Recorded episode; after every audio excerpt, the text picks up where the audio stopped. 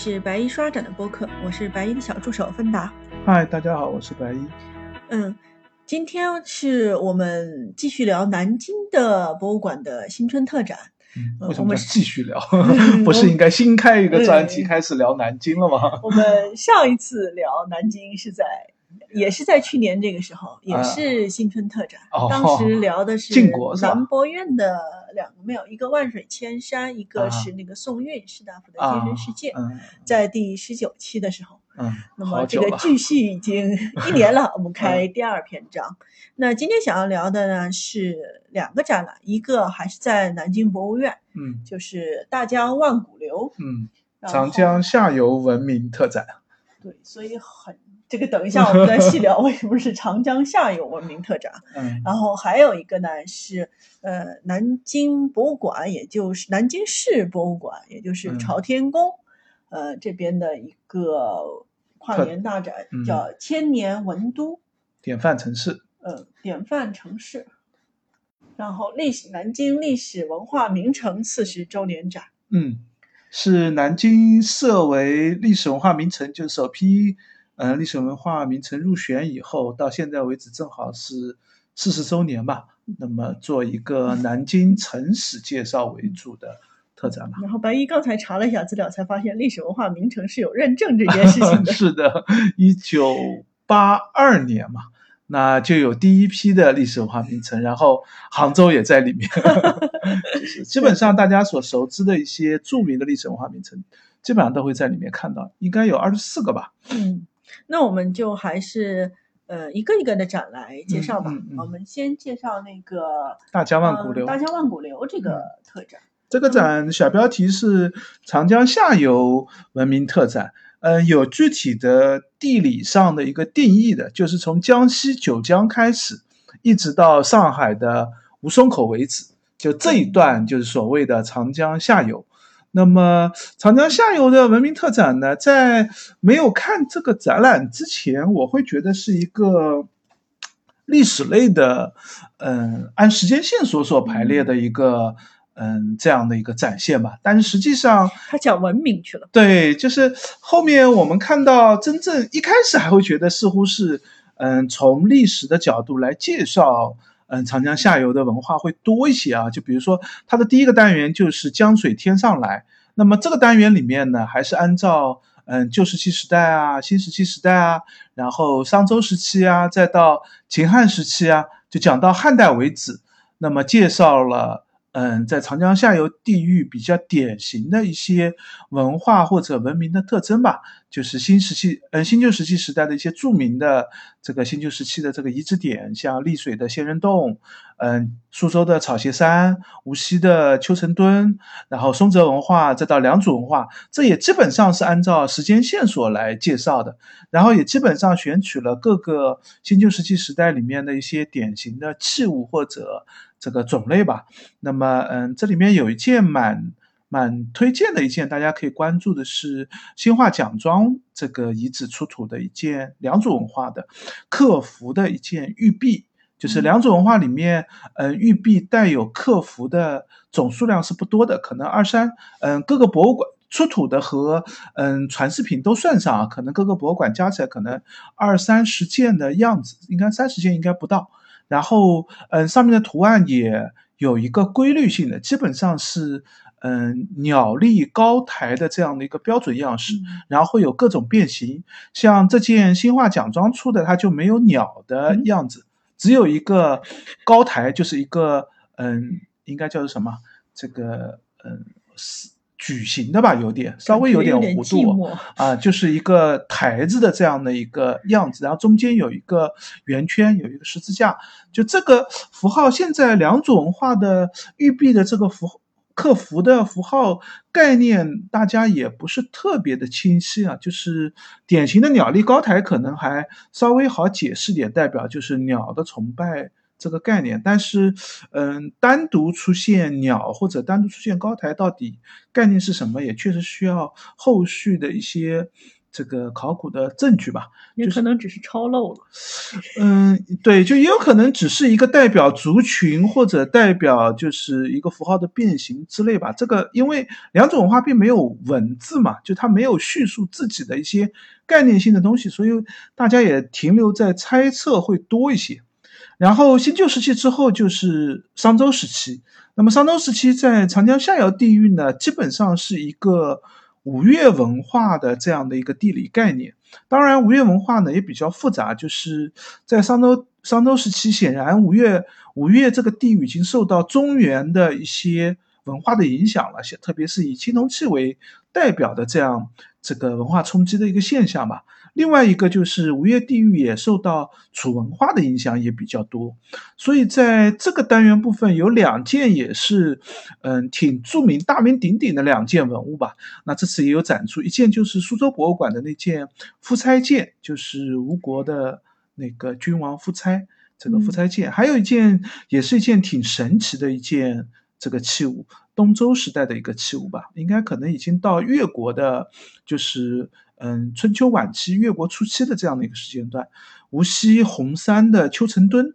出土的一件琉璃釉的，就这个琉璃釉其实就是一个有点幼稚，但是其实比较糊涂的一个样子。然后，嗯，有一个蛇盘的一个造型，盘蛇的一个造型，就是几条蛇相互盘搭，然后中间是有镂空的，就是一个玲珑玲珑球的这样的一个器物。这个器物干什么用，现在也不是特别清晰，因为它。很小，就是也不像，嗯，香薰或者是香具类的器物，因为它尺寸太小了。那另外它好像也不能这个承托或者装什么东西，所以，嗯，类型或者样式也比较特殊。之前也展过，在南博院的一些特展当中也会出来，这次又展出了。那么。嗯，所以这一件之所以特殊，的之所以要着重看，是因为它比较特殊吗？就是，嗯，春秋战国时期呢，我们对于春秋战国时期这样的一个各地的诸侯文化的这样的一个地域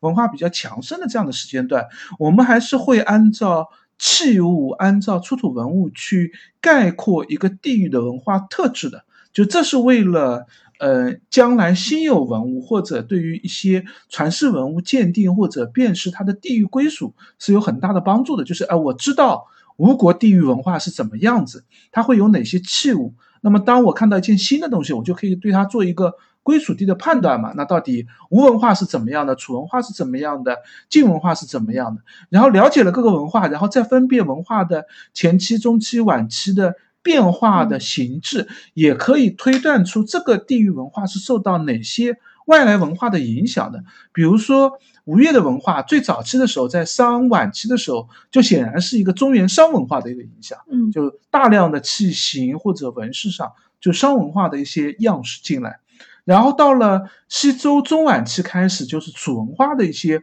文化符号就大量进来了。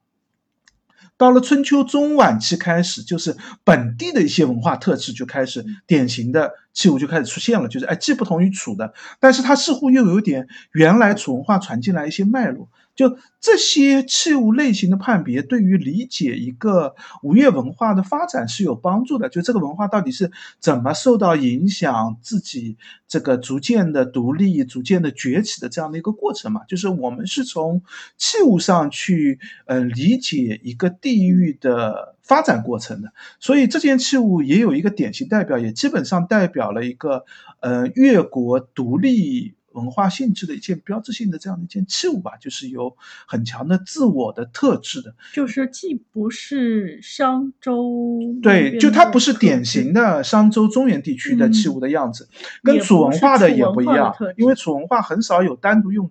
独立的蛇，楚文化更多的我们看到是鸟啊、虎啊结合蛇的这样的一些造型的样子，然后这样的玲珑球形呢，也没有在其他地域看到过。那么琉璃烧制的方法可能又有一些外来技术的影响，就它应该是一个地域逐渐技术文化发展的这样的一个典型的一个面貌，发展出了自己的特色。对对对，可以这样来理解。那么然后第一个大单元最后一块就是秦汉归一嘛，就是。嗯，大统一的帝国形成，那么在嗯长江下游地区也是统一帝国的一部分。嗯，里面比较重要的就是那件遗子孙的东汉的出国玉璧。嗯，我们好像微博也发了，我们微博也发过，对，说后面那个宋代的宋开始仿制。都是仿这种，就遗子孙从宋代一直到乾隆为止，这个词也好，这样的课文也好，其实还是蛮流行的，就说明，嗯，一定是，嗯，宋和那个，嗯，清代的时候就已经有大量的出土了，看到过这样的东西。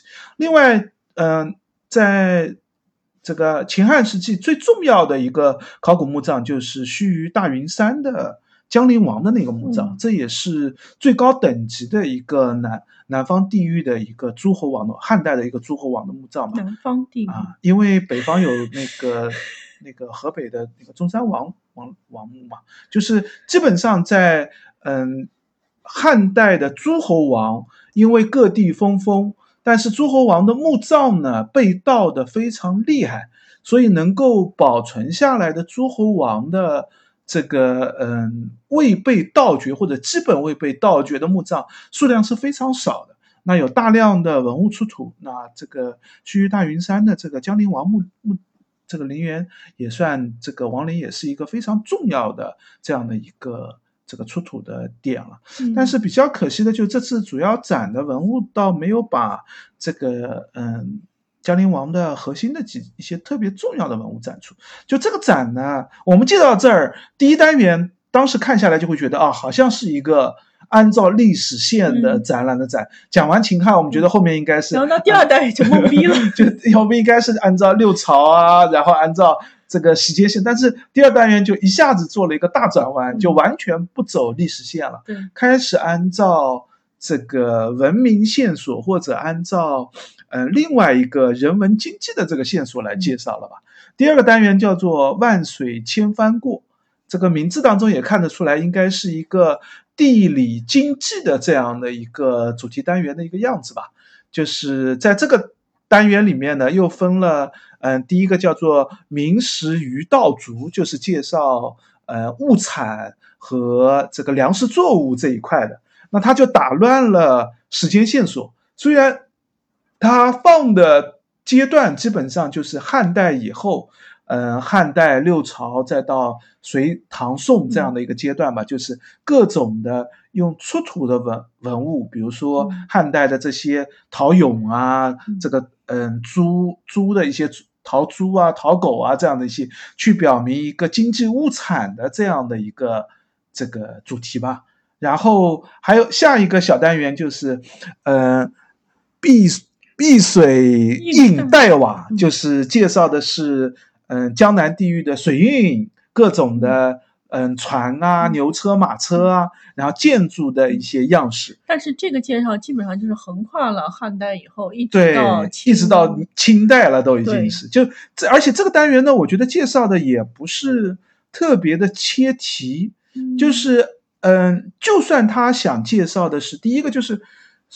交通和建筑为啥要放在一个单元是吧？这这就很奇怪，就这两个并没有什么联系。然后那介绍交通呢？那我们肯定核心想的就是，那我应该去介绍嗯交通的发展史嘛？你的呃交通工具是如何演变、如何发展，这个是怎么改变？但它其实没有，因为它。没有用展板来做介绍，它主要还是用文物来介绍。那主要就是出土的一些陶车、陶的牛车啊、陶的马车啊，或者是一些器物类的这样的当中的这样的来体现。这就使得这个点就介绍的并没有那么切题因为跨度太大了嘛，跨度太大，然后你又放不了那么多展品，所以这个是。零星的去对，就基本上它一个小单元里面大概就选了十来件、二十件不到的这样的一个展品的一个数量的样子吧。然后介绍的又是一个这么庞大，就是你单独做南方经济呃运输史都可以单独做一个展览嘛。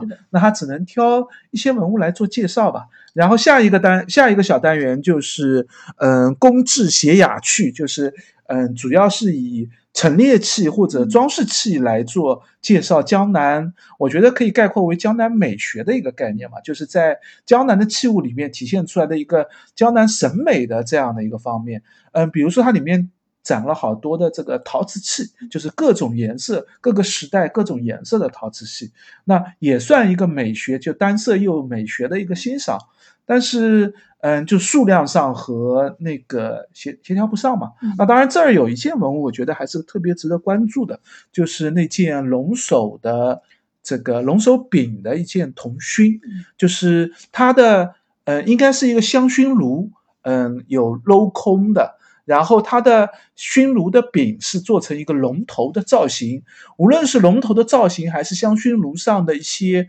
嗯，人物应该是神仙与人的一些造型的样子，还有各种动物的造型。这件也是典型的一件六朝的神仙思想，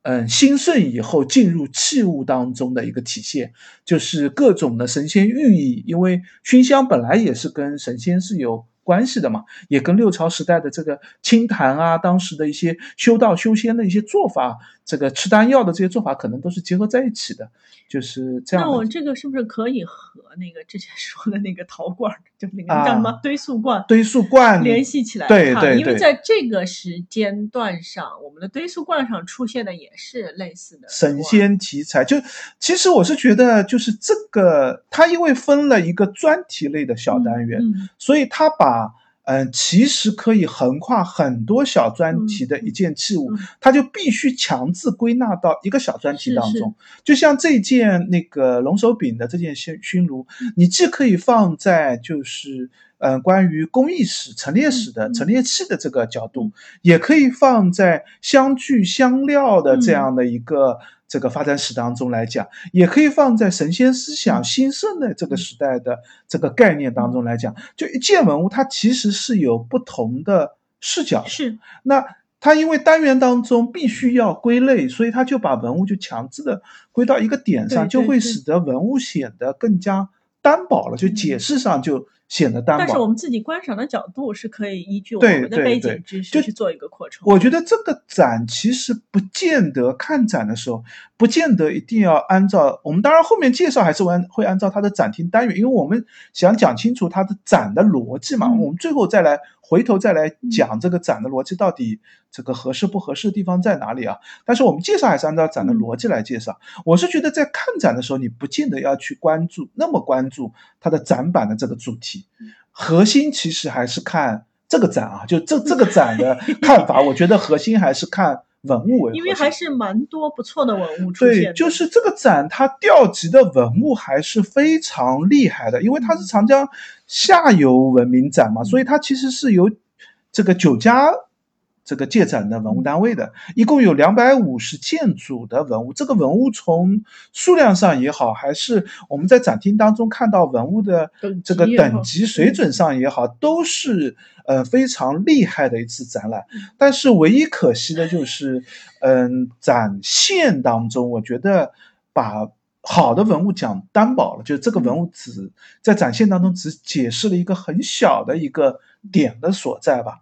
然后这个单元部分后面还有两块，是一块是关于南方饮食的，那个我很喜欢。啊，就是南方饮食其实蛮难展示的，就是它而且时代又放在了汉代以后，嗯，就是本来你如果从新石器时代开始讲起，对啊，你会看到那么早。出土的，就是食物种类受到地域影响，它会有一个典型的南方食物种类选选选。就各种食物的一个典型特质嘛，然后你会看到，比如说这个呃鱼食鱼食螺的这个历史，在南方就很流行啊，从新石器时代开始一直流行下来。你可以把它串成一条线来讲这个南方食材当中的特色，南方食品做法当中的特色和南方食食器类的这个这个特色。但是它因为截了一个时间段，所以它更多的还是给大家看看，就是在。墓葬当中的一些饮食相关器物吧，我觉得就是。我觉得可能焦点已经在明清了吧。对，因为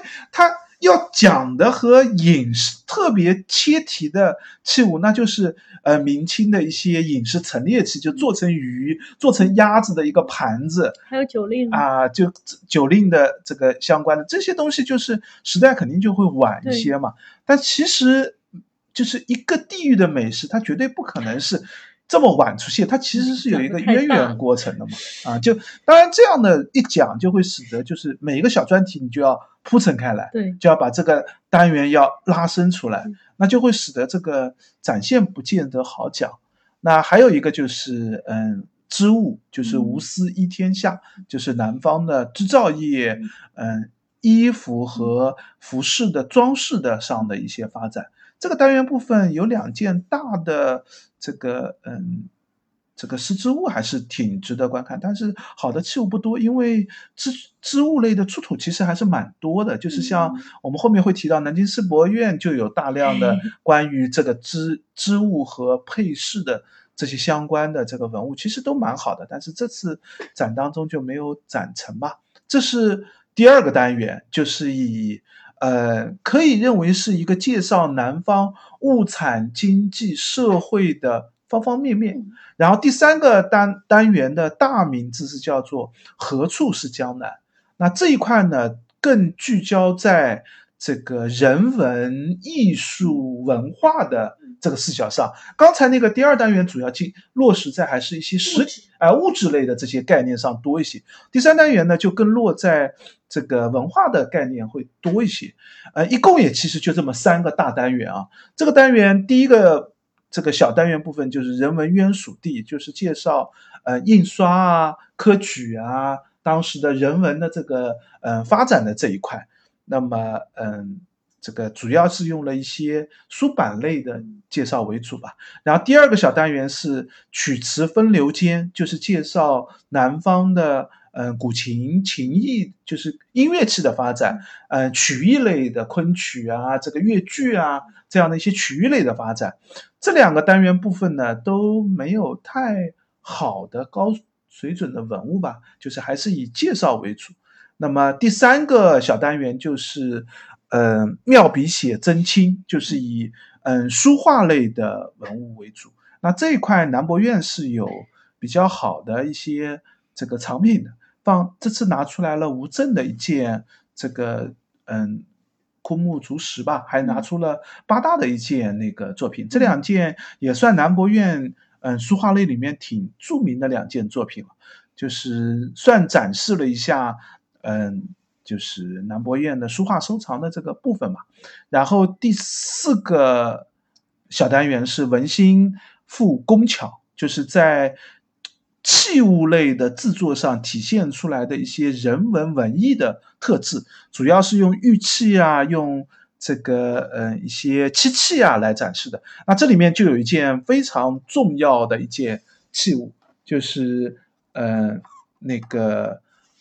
江苏常州的常州博物馆的那件镇馆之宝，就是我们之前聊粤宋的时候，对对对，说这一件没有借来。对对对，粤宋的时候借了另外一件，也是武进村南宋武进武进现在叫武进区了，原来是叫武进村的一个南宋墓葬高氏的一个墓葬里面出土的。那呃粤宋里面借了另外一件这个呃漆器，这次把那件最好的那件朱漆呛金的一个连瓣式的帘。就是一个套帘的这样的一件东西借过来了。这件是常州最重要的一件漆器吧，上面的人物花卉花纹也是特别重要的，特别是盖顶上的这个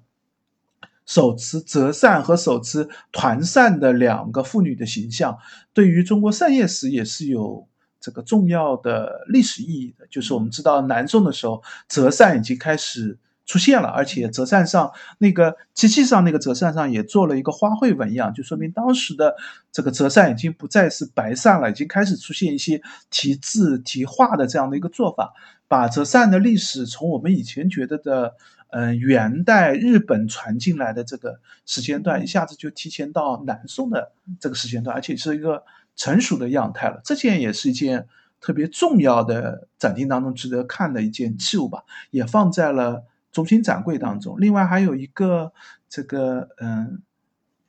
一个叶纹上有一个金蝉，那件也是南博院一件大名鼎鼎的一件器物了，也在这个单元小单元部分嘛。就这一块呢，嗯，文心赋工巧这一块呢，值得看的，因为它是以工艺品为核心的嘛。那有非常不错的这个几件这个重要的工艺品，而且这个展调集的文物也确实比较好。那最后一个小单元就是明明神灵异，主要介绍是道教和佛教的一些文物，这个单元也是挺重要的一个看点，也是其实是我。这次去看这个展最核心想看的一个部分，因为呃有两件从来没有展出过的。我们刚才介绍了很多重要的这些展品，其实在之前南博院或者在其他一些展览当中，多多少少都会拿出来，因为都是核心展品嘛。那这一次在嗯最后的这个关于宗教主题的这个单元里面呢，拿出了两件，应该是嗯现在我们一般认为就是德基广场出土的。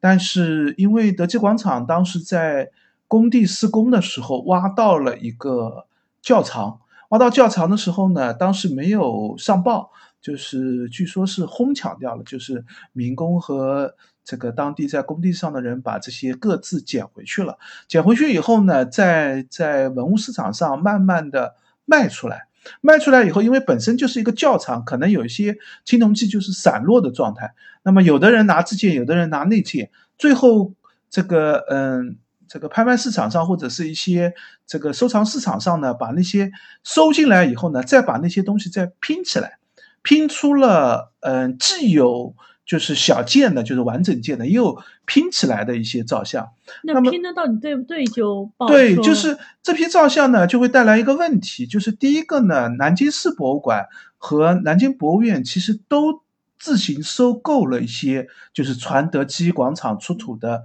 这批照相。那么，嗯，南京世博呢买的主要是小件的照相，就相对来说都是个头比较小，钱也比较低，然后做的也比较粗糙一点。南京博物院呢，其实买了几件比较好的照相。之前在照相的精品厅是常设一件这个非常漂亮的一件照相的，我也发过微博的，是以前我看到过最好的一件南朝的青铜照相。那呃，另外还在精品厅里面还展过另外一件稍微。小型一点的这个照相，所以也有人把这一次展出的这两件认为以为是那两件。对，因为这次展出的两件里面，其中有一件背平式的一件一佛二菩萨的一个站立式的照相，和之前在精品厅展的那件照相很像，就是。嗯，是一个制式的。你怎么知道是不是一件啊？但是细节不一样，细节一对比就发现完全不一样，就是所有的细节都不一样，就是完全是两件造像。那也从而反过来印证了，就是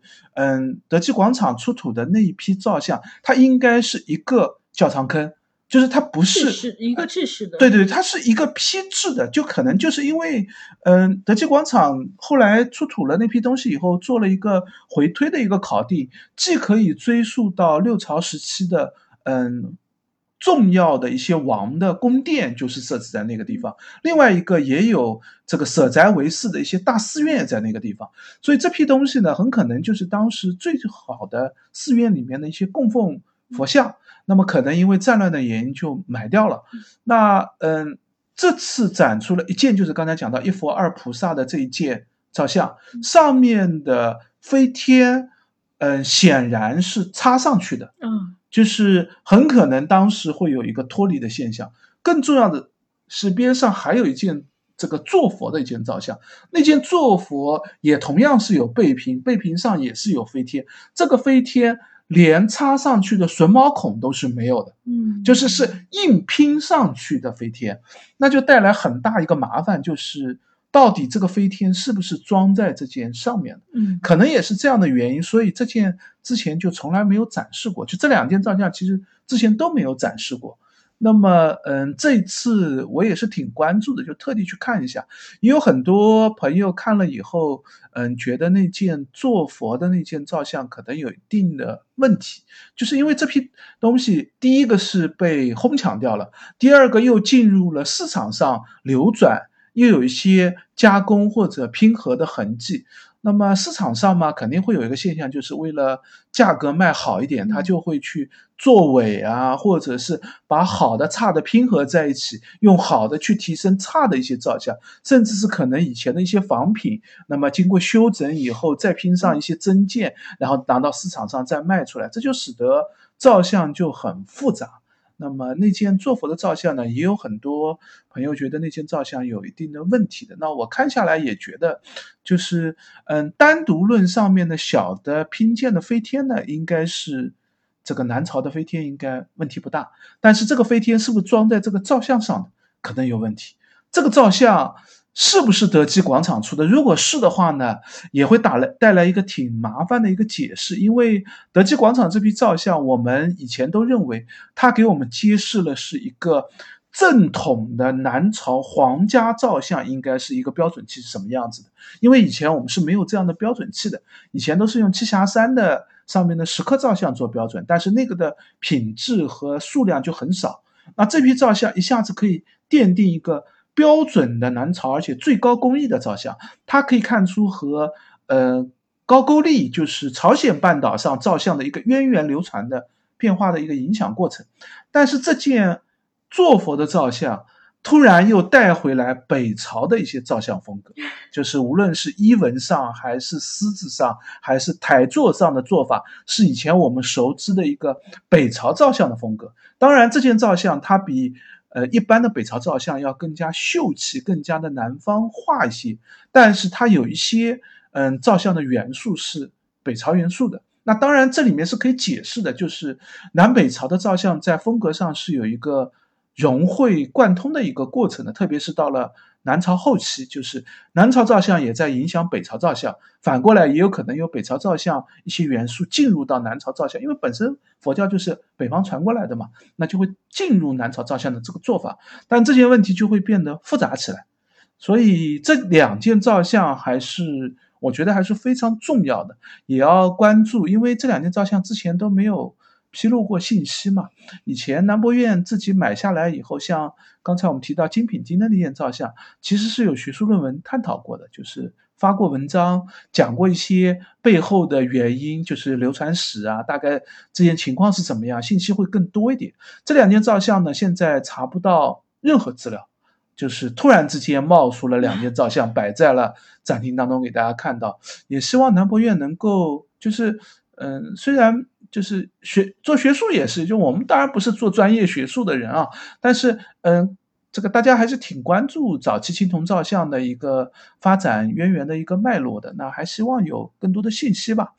那当然，在这个明明神灵一里面也展出了这个嗯很重要的一些，以前也见到过，像那个嗯青釉的釉下彩的，然后神仙纹样的，就是。佛教佛教神仙纹样的一个这个三国时期的一个罐子，那个也是经典的一件神仙题材，也是最早的佛像题材在陶瓷器当中出现。还有那个嗯六朝时期的那个莲花的这个这个大壶吧，就是养父莲的一件莲花壶，也是跟佛教主题相关的。所以这个展览三个单元看下来，你漏说了一个单元。啊，最后还有个单元，其实没有什么，它只有一个展板介绍，就是共饮一江水。它有一个呃啊，有一个数字化的投屏，有一个大投屏在放视频，然后就美其名曰沉浸式体验，我真的是不想吐槽。就是它最后一个单元，就最后它设置了一个单元叫共饮一江水，就它其实是一个展望类的，或者叫做这个呃这个应该是下游城市的一个。风景集锦吧，对对对，就各个各个城市的一些这个城市风貌啊，一些古迹的这个这个展示啊，就这样的一个，就像 CCTV 的那个宣传片、宣传片一样，对，就放在那儿做一个，你可以在那边观看，就是了解长江下游的那个城市各自有什么特色啊、风貌的样子。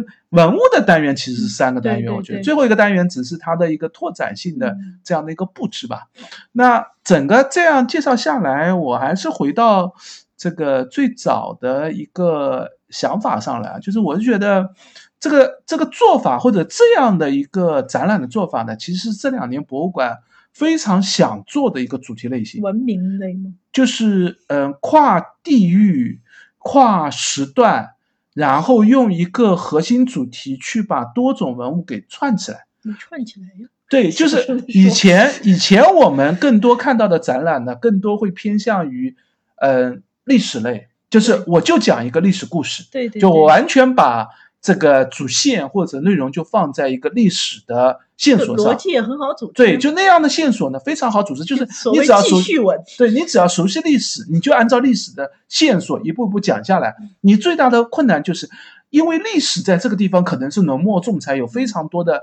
史书当中文献当篇幅啊，但是我文物拿不出来。那以前困惑的都是这一点，就是当我有历史故事要讲，我却没有文物的时候，我该怎么办？还有一种以前做的比较多呢，就是考古展，就是我有一个重要的考古发现。那我就做考古展就好了，但是无论是历史展还是考古展，都会面临一个问题，就是它很难把一个博物馆的收藏给打通起来。嗯，一个博物馆就是博物馆的收藏，其实如果你按照历史线索或者按照考古线索，你的文物就变成支离破碎了，就是一块一块的这样的一个这个布置的形式了。然后有些文物呢，这个历史老蒋很喜欢，就这些文物就经常拿出来。有些考古就很著名，就反复的拿这些文物，但是有些文物呢，它永远拿不出来，就没有展示的机会。所以我觉得大概就是零八年、一零年以后吧，就是各地博物馆都在探索一种新的展览模式。这个这种模式呢，其实也是由国博所推崇出来。是一零年还是二零年？呃，二零一零年，就是二零一零年到。二零二零零八年左右吧，就是我觉得是零八年奥运会以后，嗯，就是嗯，国博开始推了一系列展览。当然，我们可以再往前追一点，就其实上海博物院在更早的时候，可能零四零五年的时候就有这个想法去推，嗯，因为上海博物馆其实是一个偏艺术类、偏美术类的这样的一个博物馆嘛，所以它展品打通会更容易。对。就是，但是上海博物馆的那个时候还是按照西方的艺术史的角度来做展览会多一些。但是，嗯，零八年奥运会以后呢，国博就开始做大量的就是文明类的，特别是中国文明，就 中华文明类，就是对，就是国博有这个优势，就是第一个呢，他做考古展，他也没有。所有的文物，就是考古的文物，都是在他这儿，都是他拿了好的东西，拿到他这儿来，很多东西还在原址原地。那么他国博在那个时候就开始推这样的展览，我觉得这四五年以后，就是这类展览就开始下沉到省级博物馆了，特别是一些这个大省的省级博物馆，像无论是湖北湖北省博啊。这个川博啊，或者是陕西历史博物馆啊，像南博院啊，像浙博啊，其实都有这个想法，在打通自己的藏品，在做这个一个文化展，在做一个文明展。但是这两年我看下来以后呢，就发现，嗯，各地省博在做这样的展览的时候，就会有一个问题，就是它确实藏品的丰富量或者借展的能力上呢，是比不了国博的。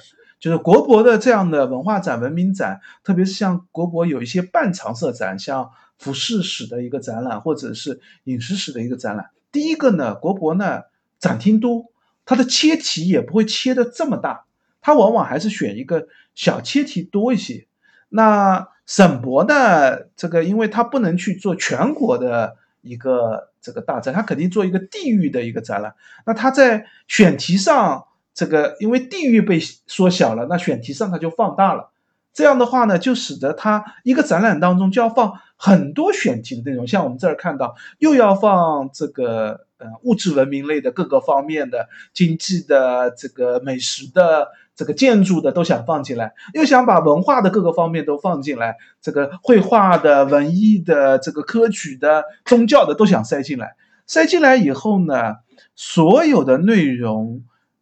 一个展览它不可能放太多的文物，每每一个主题它就只有五件、十来件的文物来介绍这个主题，那就一定会做的很肤浅，就主题又没有概括和凝练。我觉得其实这个主题上是可以凝练掉的，比如说做美食，那我就不要介绍所有的美食了，你就好好讲江南特色的美食到底有什么。那比如说长江下游的。这个特色的美食，那一定鱼鲜类是它的最核心的特点嘛？就你你就在这样的一个地域边上，那你能不能把鱼鲜的这个特色，这个好好的挖掘一下？美食不要都介绍，就介绍这一块就好了。就是你每一个单元还要再根据你的主题再凝练一下，这样你才能用少量的文物去把这个故事讲得好。但是现在呢，我看下来，这个最近看的几个觉得比较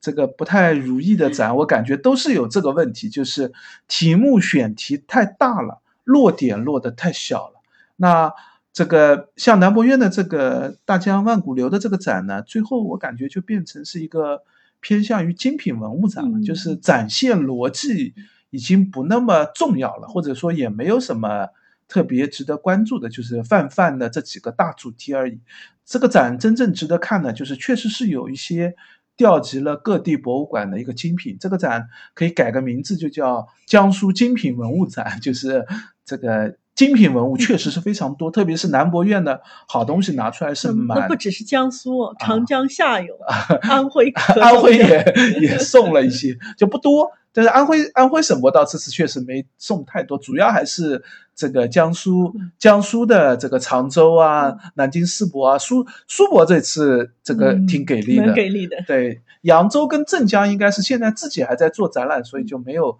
提供太多的文物吧。就这是最。提供最厉害的应该是常州、苏州和这个这南京世博吧，就算外界的几个好文物的地方，就变成一个精品文物展。那精品文物展嘛，就有点可惜了这个选题了。这是这个展览的一个通盘的一个情况吧。那下下面我们就介绍另外一个下一个精品文物展。下但是下一个展览是南京。这个呃市市博物馆就是南京市博物总馆，应该叫做。那么它下辖了好几个博物馆，像那个江宁织造啊、六朝啊，那还有一个就是我们这个这个展览所在的这个朝天宫南京市博物馆，就是嗯开新开的一个特展吧。就这个特展呢，我觉得嗯看下来。也挺像一个精品文物展的，但是说实话，这个展览它在主题理念上 比前面那个南博院的那个大江万古流那个展呢，其实要更好的多，而且是。它这个展览呢叫千年文都典范城市，看上去也是一个好像也是一个挺泛泛的一个展览，但是这个展有一个挺好的一个线索，我觉得是这个展布展当中的一个核心，就是嗯，它是南京。被评为历史文化名城四十周年的一个特展，在一九八二年的时候，就是我们刚才也提到，就首批这个全国首批的这个历史文化名城二十四个，南京是入列的。那入列的这一个历史文化名城，它要怎么来做一个这样的展览？它贴合了另外一个这个文。展板类的线索就是南京城市的规划是如何应对的历史文化名城的建设。好，我感觉白衣又回到了自己的专业上。就这个，这个，这个是，就是它这一块确实在城市规划，就它这个展览挺适合放在一个城市规划馆里面介绍的。就是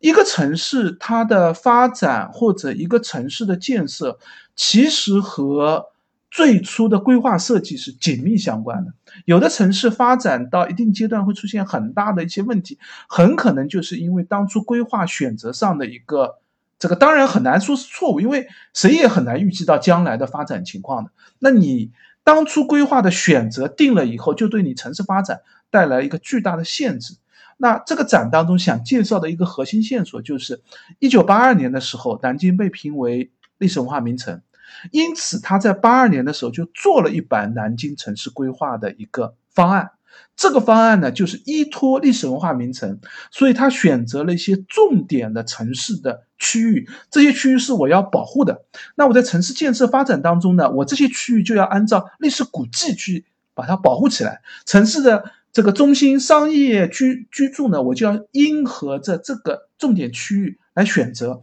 这是八二版的城市南京城市规划发展的一个线索。那因为在八二年的时候有什么考古遗迹知道呢？那那时候的一些相关的历史考古它就可以介绍出来了。然后再后面就是九四版的一个南京城市规划。到了九四版的时候呢，第一个是新的一些考古开始出现了，比如说在八二版里面，它介绍了这个呃南京的营盘山遗址，这是一个早期的新石器时代遗址，嗯。这个也介绍了这个，嗯，夫子庙地域的一个城市规划，那也是核心地区嘛，那当然是南京当时城市规划当中非常重要的一个核心点。另外还介绍了这个雨花台的这个嗯长冈村的一个墓葬五号墓葬里面出土了非常重要的一些这个六朝时期的考古的文物的。那这些因为考古带来的历史古迹或者历史重点保护区域，就限制了你的城市规划。到了九四版的时候呢，嗯，仙鹤观的高高氏家族墓考古做掉了，嗯，象山的王氏家族墓的考古也做掉了，那又带来，哎，那我有新的考古的。地方了，这时候，而且九四版的时候就已经发现，原来只是重点选择的一些保护区域，到了九四年以后就不那么适用了，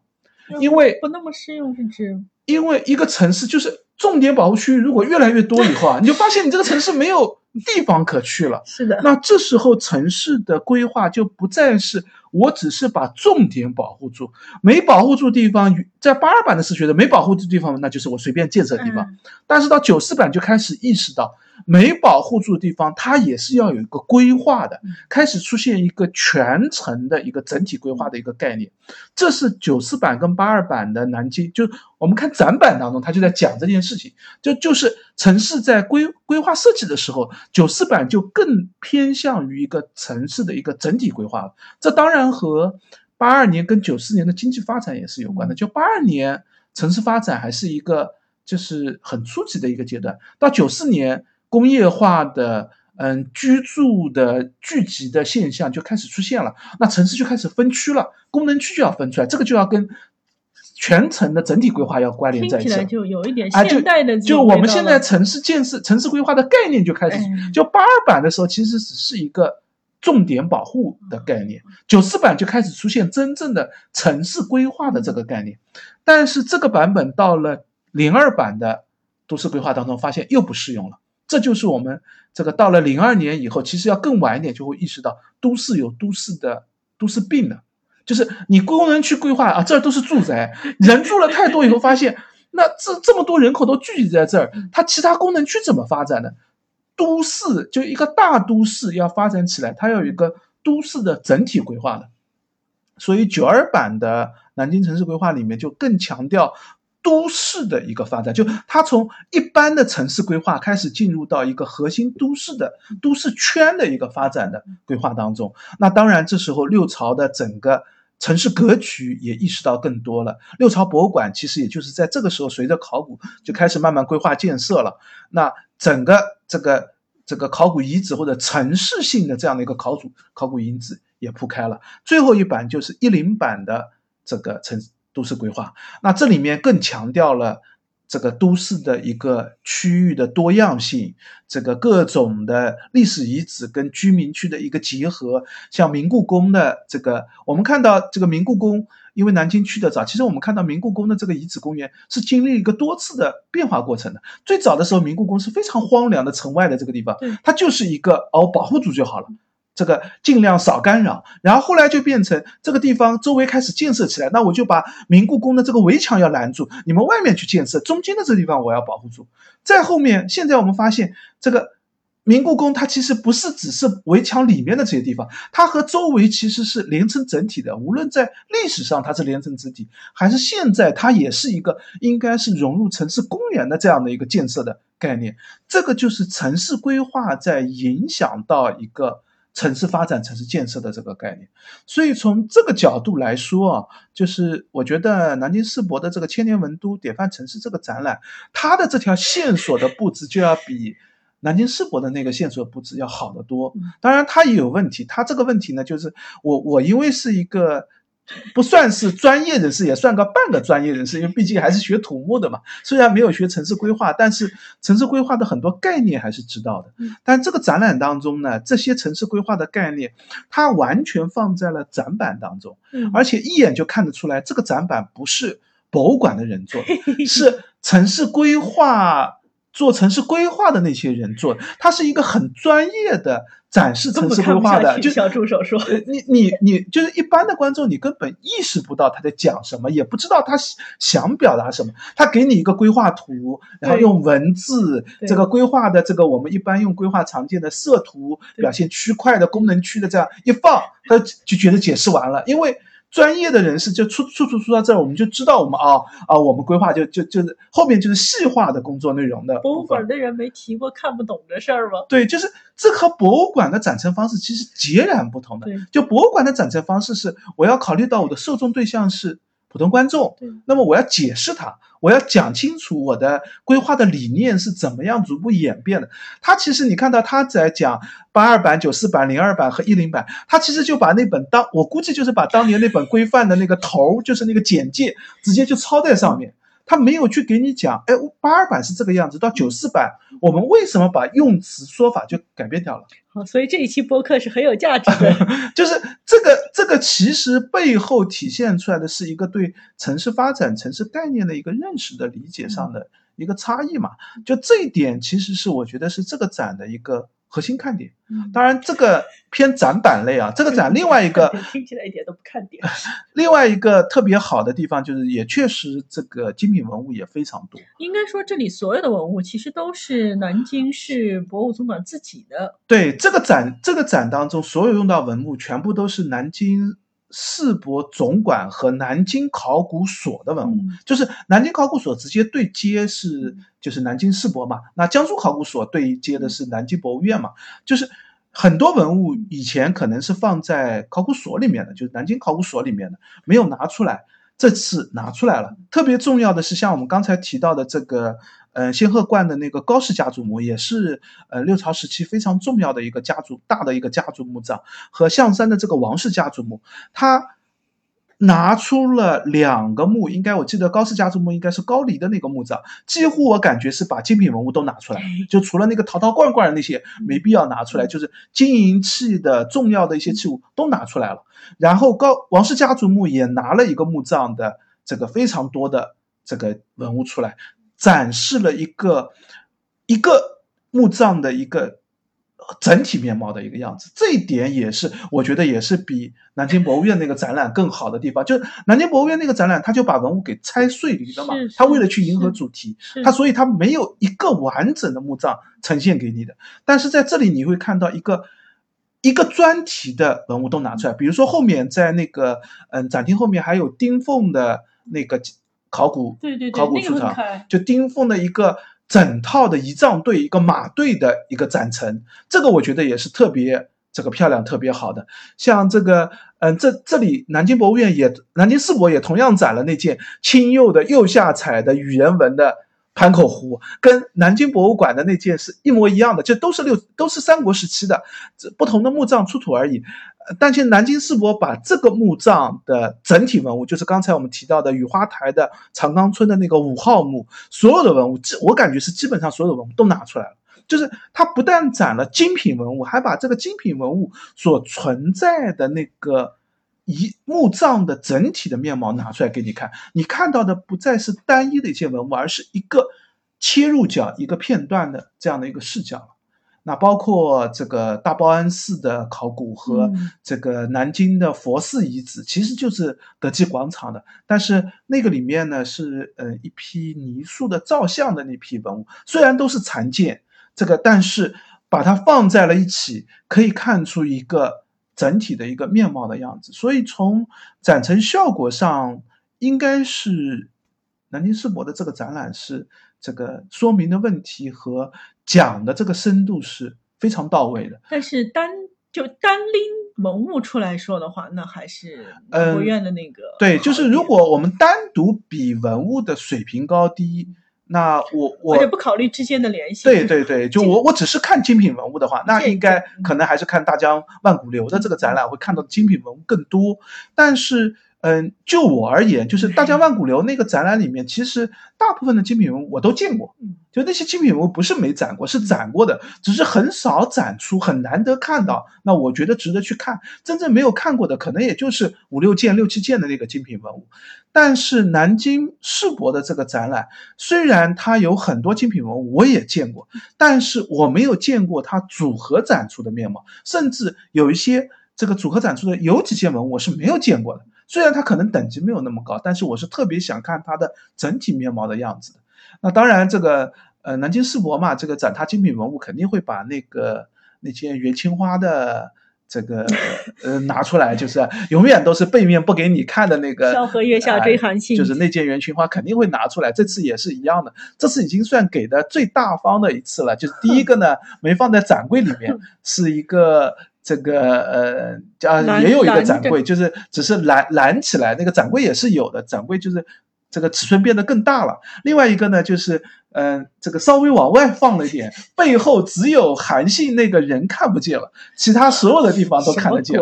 只剩韩信看不见了。就是这件也是南博南京世博的一个，就是常常规的一个展览方式了吧？期待他啥时候能够终于想通了，把它全面的放到中心展柜当中给大家看一次吧。嗯，好的。那关于这两个展的话，嗯。我们再说一下参观的小贴士啊，一个那个大江万古流的这个展是展到三月三十一号，嗯，然后南博院的话，最近应该还是挺热门的，就是如果你是周末想要去看的话，就是临时起意恐怕约不到，是有点难。基本上周末提前两天，好像据说票就约完了，就是你得就是一放出周末的票就要赶紧预约的状态。对，所以大家公众号上卡上点，然后去看。嗯，然后关于南博院的话，我们上一次在十九期的时候也介绍过，介绍过南博院周边的一些交通啊，然后。吃的啊，然后这些东西，相对来说，南博院还是比较热门的景区周围吧，算就是交通也挺方便的，明故宫站也不远嘛，对，就是地铁也能到，然后走过去也就行。吃饭嘛，嗯，虽然现在南博院自己的那个餐厅好像还是没有开，但是它门口还是有大量的餐饮店，还是挺方便的。对，就是吃饱没问题。嗯嗯嗯，对。那然后千年文都这个展呢，因为刚才我们也聊到了，是呃南京。世博物馆存馆自己的一些藏品，所以并没有任何的这个借展的，就是要还的这个压力。对，所以他们在官宣上就是没有去公布这个闭展的时间。时间，但是一般按照南京世博的惯例吧，就因为南京世博之前也做过，嗯，城市就是都市圈的展，就是这个右绿江南嘛啊，右右绿江南岸吧，好像就是整个南京都市圈啊也。那个做过那个秦淮河和从秦淮河到长江的这个展览，就是基本上都是呃南京世博自己的文物为主，但是基本上展期就是在三四个月的样子，嗯，就差不多。估我估计就是过了暑假，这个展很可能就会就是要闭或者。关关键是看它下一个展什么时候出来，对对对，它肯定是一直放到下一个展出来为止。对对对对，一般就是这样的一个陈列的方式吧。对，然后那个南京市博物馆是朝天宫嘛，嗯，然后朝天宫现在的话，呃，还是有门票的，但是门票的区域仅限于博物馆。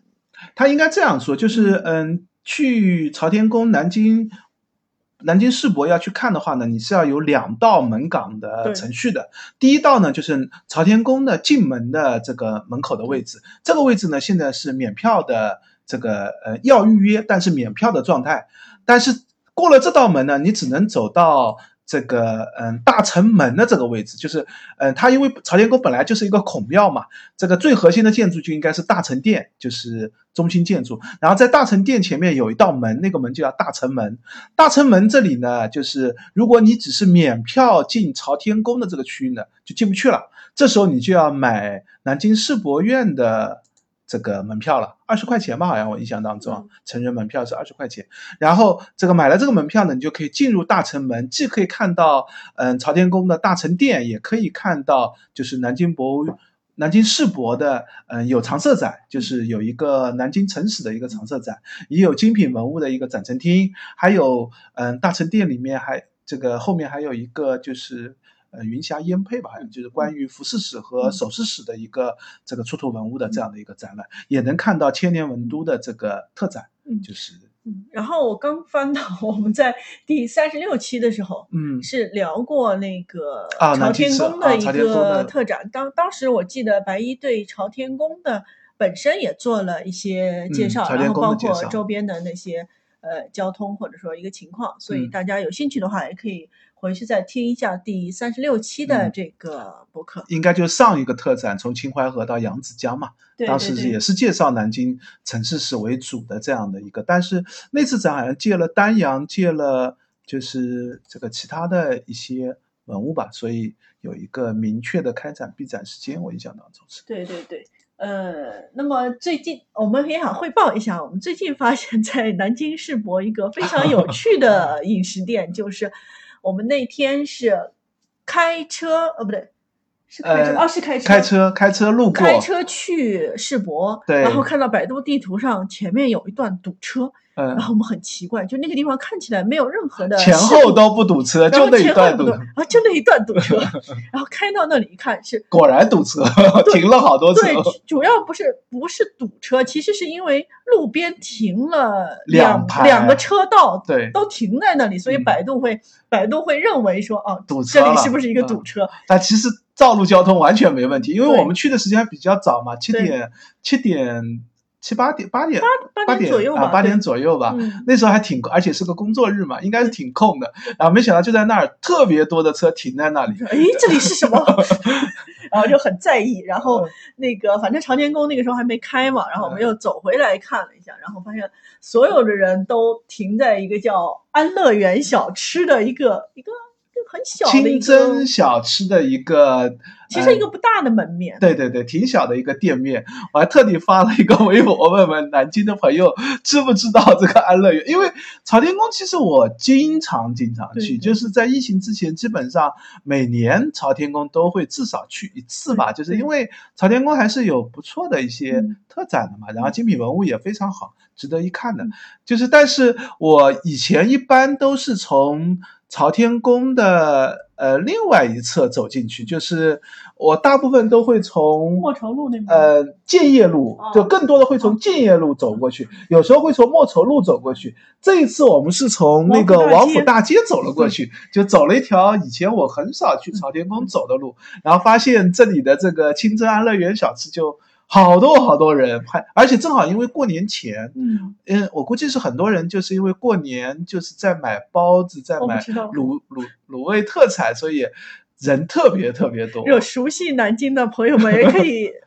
评论或者告留言告诉我们一下，为什么 这个小吃有这么多的人，而且这么多的人都在两笼两笼的买包子？对，就是。那个那个包子的对，餐厅里面我觉得都已经挤满了人。对，然后买包子，我们早上先去了。这个买包子人队排了大概有三四十个人吧，我感觉二十不止，就反正排了一个好长好长的队，整个店里面走绕了一圈。而且关键是每个人都买好多好多的包子，每个人至少买一屉包子，有的买两屉三屉的包子。我们说，哎呀，那早上是不是大家都早饭都要吃包子，所以人特别多？我们说，待会儿我们午饭的时候，中午出来，我们来，我们也来买两个包子吃吃吧。然后等到我们看完了朝天宫，已经十二点多了吧？对，十一点毛十二点的时候又。去那个安乐园小吃，发现排队的人更多了，